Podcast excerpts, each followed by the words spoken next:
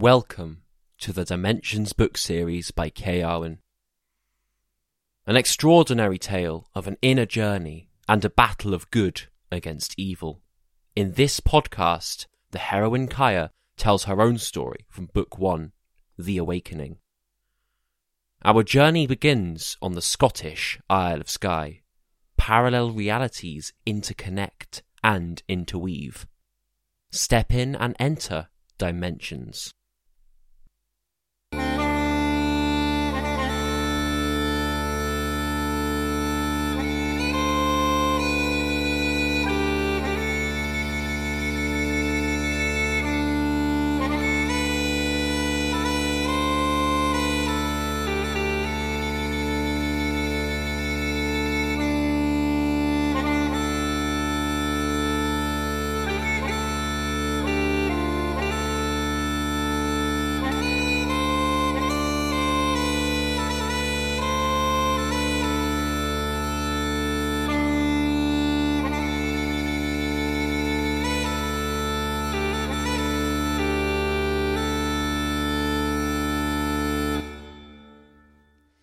Leodolf carefully stirred the white and gold paint with a stick that he had collected on the shore.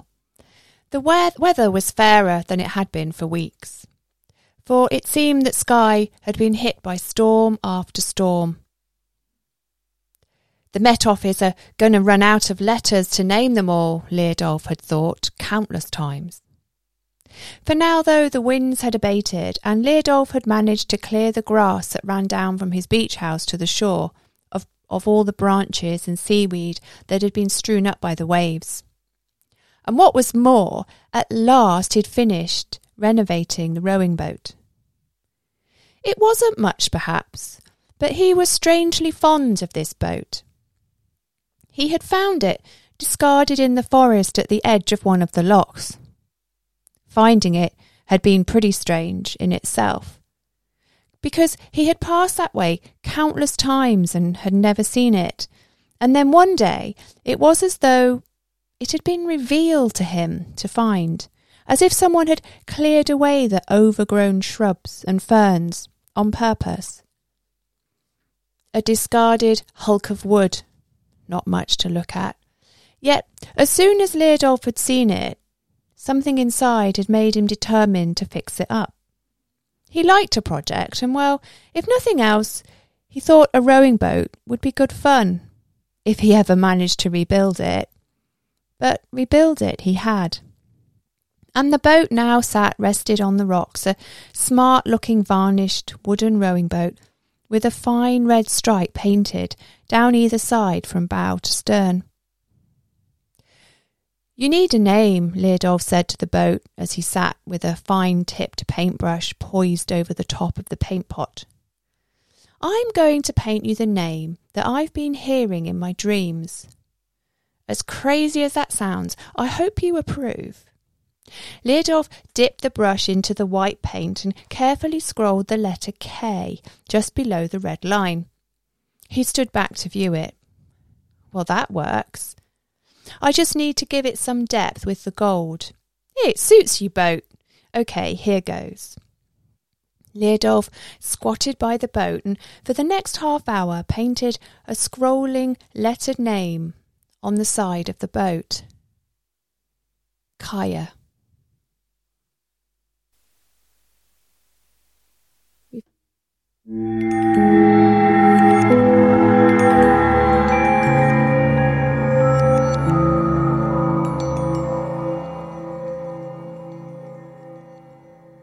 Lena disappears from the screen and I hear a voice. Sorry, Kaya, I've just got something to deal with. I'm going to mute my mic for a bit. I catch the first words of a reprimand as she disappears, and I feel sorry for whoever it is that's on the receiving end. Instinctively, I know that Lena's going to be a while, so I pick up my phone and scan my emails, and I click on Jim's contact. Kaya, how you doing? Did you read my email? Um, just, I reply. I haven't got long to chat. I'm waiting for Lena. Say no more. What's been happening? I give Jim a hurried account of events, and I can imagine the look on his face as I describe the being in the forest. the underground base, and the skinwalkers. Holy Mother of God, Jim replies when I've finished. And here's me being excited by other dimensional beings. Well, they're not all bad, I reply. Look at Metamorphos. Look, I only scanned your emails, Jim, but you say you found a trace of portals. Well, yeah, not portals exactly, but I've certainly come across reference to interdimensional gateways, Jim replies. Only faint traces woven into mythology. But what's really interesting is the cross cultural. Jim, I've got to go, I say, seeing Lena appearing back on my computer screen. I'm sorry to be rude. No worries. I'll speak to you later. Take care. I put down my phone just as Lena unmutes her mic. I can hear her voice dismissing a writer from the office, and then she appears, all settled, in front of the screen. Now, where were we? she says, her voice officious. Well, I was telling you that I'd just finished my article, I remind her. And as I said, I found the diary, and since I've read it, I'm sure that the person who wrote it, the Scottish woman Meg, in the 18th century, well, I'm sure that was me. Anyway, I've added it to the article just to give it another dimension, first hand experience, as it were. I like it, Lena says with satisfaction. Couldn't have been better timed. So, this Meg. It was her diary, you say, so what was in it? Anything that could lead to another article? Any juice? Well, it was about the village clearances and her village all being sent to Canada. It describes the people's feelings about going and tells of all those that had to stay behind. Nice. Could be an article there. What about a love interest, a divided love? I feel a wave of resentment surged through me at Lena's flippancy. As far as Lena's concerned, she's simply speaking about people and events that's taken place years ago. But to me, it feels raw and real, as though those events happened only yesterday. I swallow the emotion. Well, there was actually, I reply. Meg had found her soul love, a man called Owen. Lena pounces on the on the news like a vulture. 18th century romance and gossip. Love it, she croons. Write it, and if you can, I don't know, write it in the first person if you think you're linked to this Meg. That would be a real twist. Even better. See what you can find out about this Owen. Well, that might be difficult, Lena, I reply. He was one of the villagers who went to Canada, remember? Oh. Well, in that case, write about the time before they went then, and end the article with him leaving. A Love Lost in Time. Now, there's a title. I'm sure you can figure something out, Kaya. It'll be great. I sigh. It's now or never. I have to take the plunge and run the multidimensional idea past Lena. I take a deep breath. Here goes. Well, Lena, I'd rather write about something else. I've unearthed more about the past life theory, and I know that I'm right when I say there's more to it. Past isn't a linear line, it's more multidimensional. There are interconnecting dimensions, they're interwoven with our world as we know it. And stop! Lena interjects, cutting me dead. We've been here before, Kaya. Our readers don't want to be stretched into quantum mechanics, and neither do I. Quantum mechanics won't sell the Real Woman magazine. But it's true, I say, momentarily losing my, my rag. And there are beings that reside within these dimensions, but you only see them when you open up to the truth of who you are, or when you're having a nervous breakdown, Lena interjects. Look, I think you're having some post traumatic stress disorder from your breakup, she continues. Next thing you'll be telling me there's a link to these dimensions by way of some sort of conspiracy. Well, yeah, I reply, somewhat despondent, feeling as though my heart and my power is falling out of my feet. Kaya, a multidimensional conspiracy. Really, listen to yourself. What you saw was a figment of your own imagination. Look, you've made the deadline. I've given you some ideas for another article. Take some time off. Digest them, and then come up with something great. She signs off, and I'm left staring at the blank screen. I'd felt great when I got in from the pool, and now I feel really agitated. A patch of fog suddenly obscures the view from the window, and I glance up puzzled as it grows thicker. I walk across to the window, surprised at the sudden difference in the weather, and I stop in shock as a face stares back in at me. I feel a prickle of fear crawl up my neck as another white face appears next to the first one, and both faces seem to be pressing against the glass trying to get inside. Shadow men. I find myself channeling energy through my hands in the same way I did at the cafe, and I automatically draw the symbol in the air, and the faces of the, sh- the shadow men disappear. Enough of this. I grab the van keys and, calling them the dogs, I head out for the cafe. When I get there, the cafe's busy. I order my coffee, and Wilma smiles and passes it to me. How are you doing, dear? she says. Did you find that swim spot? Oh, I did. It was blissful, I reply. I have something to run by you, but no bother. It can wait until another time. Wilma's face falls. Oh, sorry. Nothing wrong. You can always come by later. Nothing's wrong, don't worry. I'll catch up with you another time, I say, taking my coffee and walking across to a table by the window. I sit down and gaze out of the window absent mindedly, reflecting on what's happened during the last few days and my conversation with Lena. I'm disturbed from my thoughts by a voice. Can I join you? Do you mind? The voice asks. I look up to see a middle aged woman smiling at me. She's got sparkling blue eyes and a friendly face. Sure, go ahead, she sits down and takes off her coat. Oh, it's so busy in here today. Are you local? I ask. Yes, I may. I, we, well, Alex and I live not far from here. Whereabouts are you from? I look at May, and she's got a Native American feel about her, and with her greying hair plaited into two plaits that hang on the side of her head, she looks looks squaw like. She smiles as though reading my thoughts. I'm originally from America, well, Canada, actually. Sorry, I didn't mean to be rude, I say. Oh, I know, you were lost in thoughts, May replies with a chuckle. That was easy to see. Trying to figure something out, perhaps?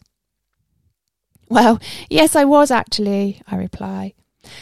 Let's just say lots of strange things appear to be happening to me and around me, and I need to get in touch with who I am, and sharpish too, so that I can figure it all out. That's easy enough, May replies. How? Well, haven't you noticed? Haven't you noticed in nature how everything just is? May says. I mean, a bird doesn't try to be a better bird, and a robin doesn't feel depressed because it isn't a blackbird, and a duck doesn't get depressed that it can't swim. It simply swims. And the robin enjoys being a robin and expresses itself to the full not afraid of ridicule or not being enough. It doesn't try to fix itself, it doesn't try to fit in, and neither does it begrudge the blackbird for flying across the same piece of sky. I laugh. So all I have to do is be myself, is that what you're saying? Well, sure, replied May. Just allow yourself to be you. Listen to your feelings and your truth, and if feelings uplift you, then they're assigned to embrace something and expand. And what if it doesn't uplift me? I ask. Well, then lean into those feelings and explore what the message is and then let them go, May replies. Feel the feelings, but don't let the feelings have you. I sigh. I wish I'd followed that principle in the past with relationships. I've been looking for a soulmate for years, if I'm honest with myself, but I've never found one you know, found the one. Instead, I seem to have attracted one dysfunctional relationship after another. May smiles. Recognizing your patterns is the most important part of breaking them, she says. I'm sure that there's a Mr. Right out there for you. Anyway, the more you become you in every which way, then more likely you are in attracting your true soulmate, because let's face it, he can see you. I look at May, her eyes are dancing with light. And I know instinctively that May's in a relationship with her soul partner. Is that how you met Alex? I ask. She grins. Yeah, when you're being yourself, well, lots of people show up who are drawn to the real you. All your relationships change. I smile at May. I like her. I wonder if that was why she ended up coming to the cafe that morning to meet me. I like that. The principle of unravelling our life and then expanding into a new paradigm. Gosh, wouldn't that be an article? May seems to read my mind. You write? yes, I reply. I'm staying at Wilma's place at the moment, but I may may end up staying up here for a while. Let's just say I'm really drawn to Skye, and it turns out I've got some deep links with the place. I want to explore where they lead. Another article, May replies. Hmm, that's cool. Perhaps your soul love is up here somewhere. Wouldn't that be something? I tell you what, would you like to come and have dinner with us? I'm guessing you're a veggie. That would be really lovely, I reply, feeling a sudden surge of lightness. Yeah, I'm pretty much a vegan, but not quite, so veggie would be great.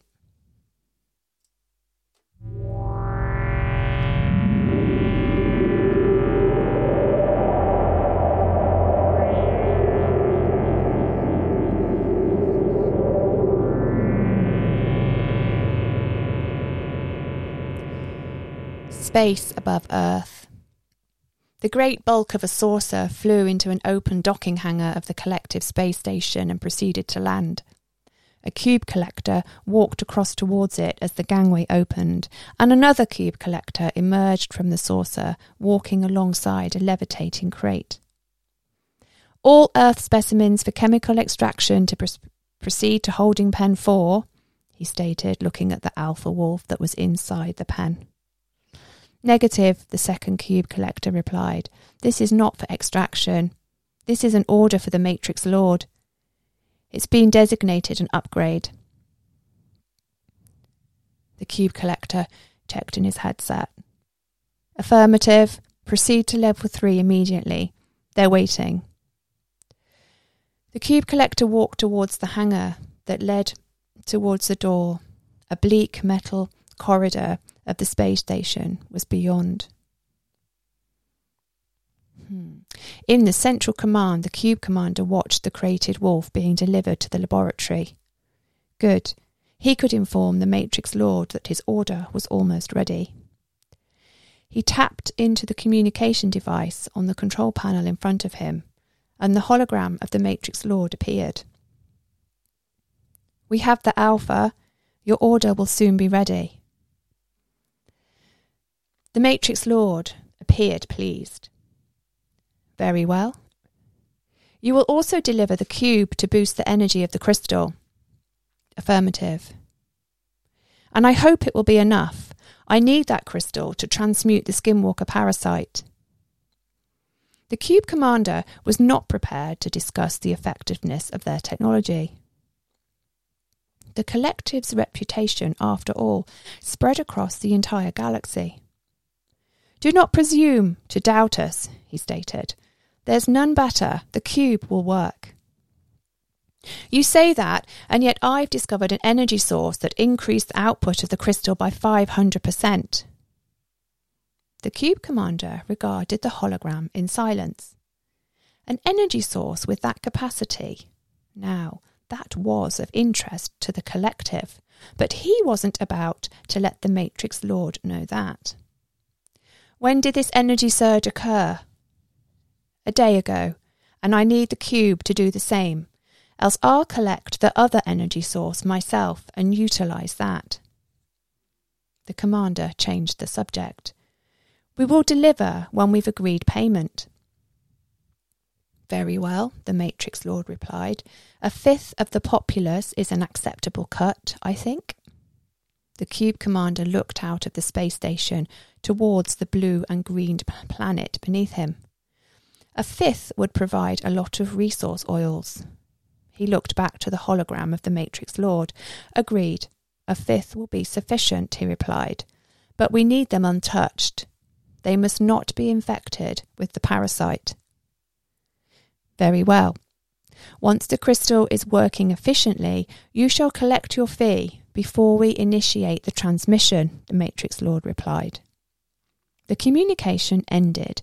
The commander turned to another cube collector at the far end of the room. The Matrix Lord spoke of an energy surge in his underground base, he said. Can we retrotrace it? When did the energy surge occur? He said a day ago. The second cube collector approached a device built into the wall. I could see the energy pulse, he confirmed. It only lasted for a few seconds. Can you get a trace on the source?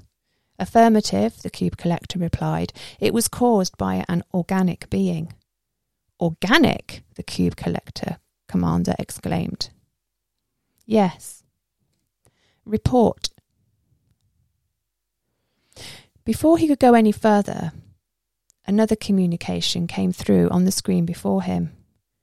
Terrain upgrade completed, a cube collector said, indicating the quivering wolf that was standing at his side. The commander stared at the wolf in disdain. It doesn't look as if the form can sustain the upgrade, he said, watching the wolf stagger across the floor, dragging its now robotic front leg along the ground and shaking its head as if to dislodge the half that was now cyborg. Integration is not yet satisfactory, came the reply. Hmm. Increase the biochemical ratio to maximum. Immediately the wolf stopped shaking and its body seemed to swell as its muscle mass increased. The commander was satisfied. And the wolves without the upgrade, they still follow its lead? Affirmative. Then place him with the rest of the pack and load the saucer. The Matrix Lord is expecting delivery. The commander turned and regarded the planet below them again. Such a tiny planet, and yet such a wealth of resources to be had. A fifth of the populace was acceptable. But what was of more interest was this being that had the potential to provide that power. The collective had to have control of that. The commander knew that the Matrix Lord had deliberately not given the collective all the facts. After all, he had admitted that he was seeking the power source for himself. Well, the commander had to ensure that the collective got access to that power before he did.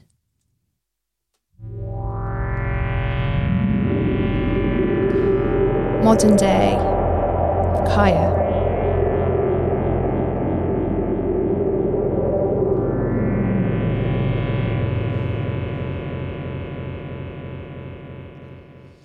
I put my cardigan over my dress and just smooth my dress down. It's a long time since I put a, a dress on. I close the kitchen door and shut the dogs inside, and one of them starts to whine. I put my hand on the door to open it and then change my mind, and returning to the kitchen, I let the dogs out. I should make you stay here, I say, but to be honest, I'll be glad to have your company in the van. What with the shadow men and alien conspiracies, I'm more than feeling a bit jumpy. The ginger dog wags her tail and fetches her lead, dropping it at my feet.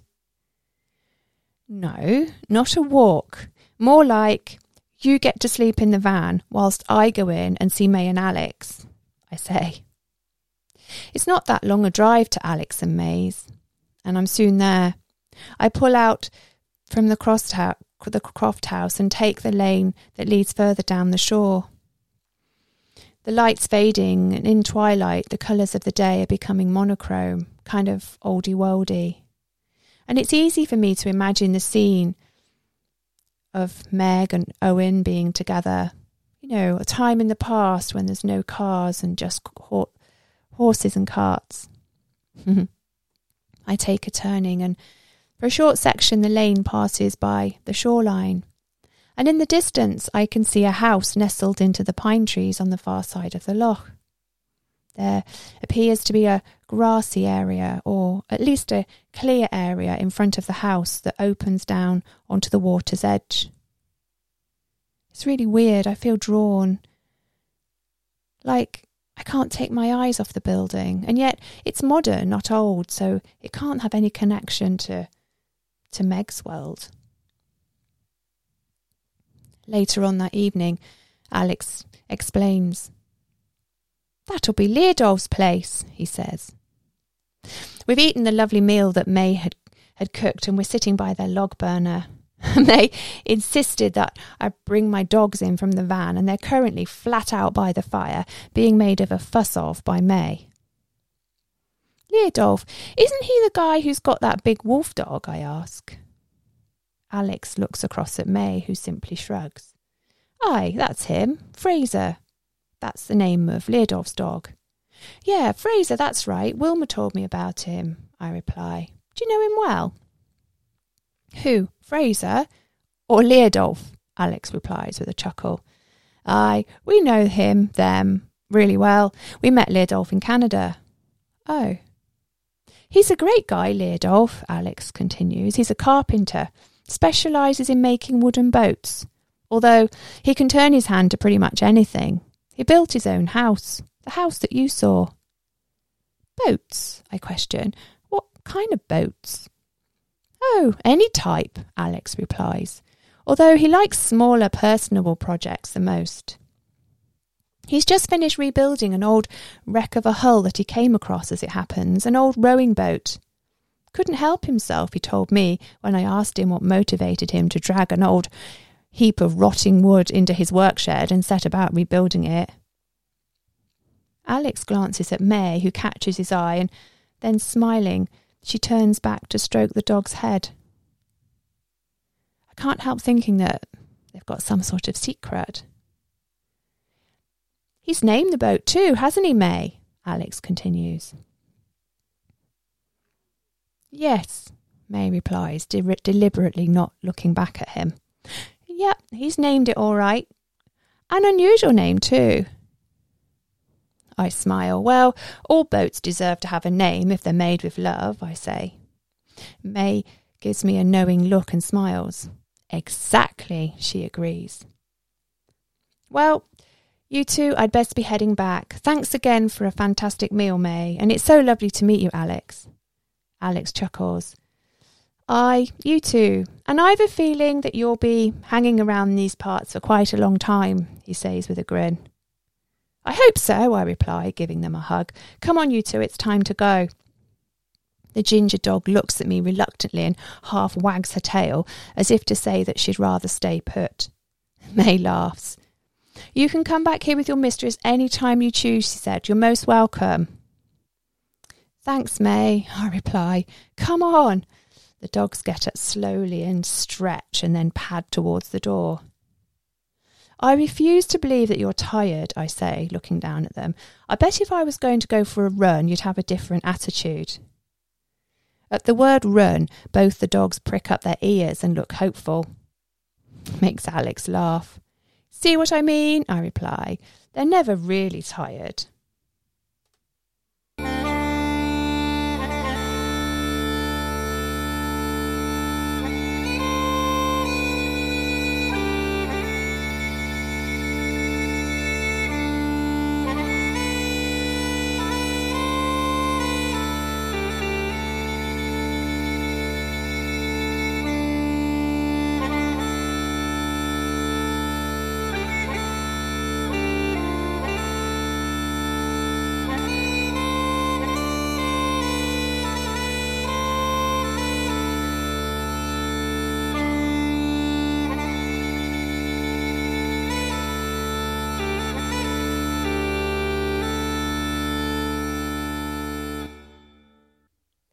Thank you for listening. And so that you don't miss an episode of Kaya's journey from Dimensions the Awakening, then please follow the podcast Kay Arwin Dimensions the Book Series. And for more information on the author, check out kayamia.co.uk. Until next time, I leave you with some Atlantean light language.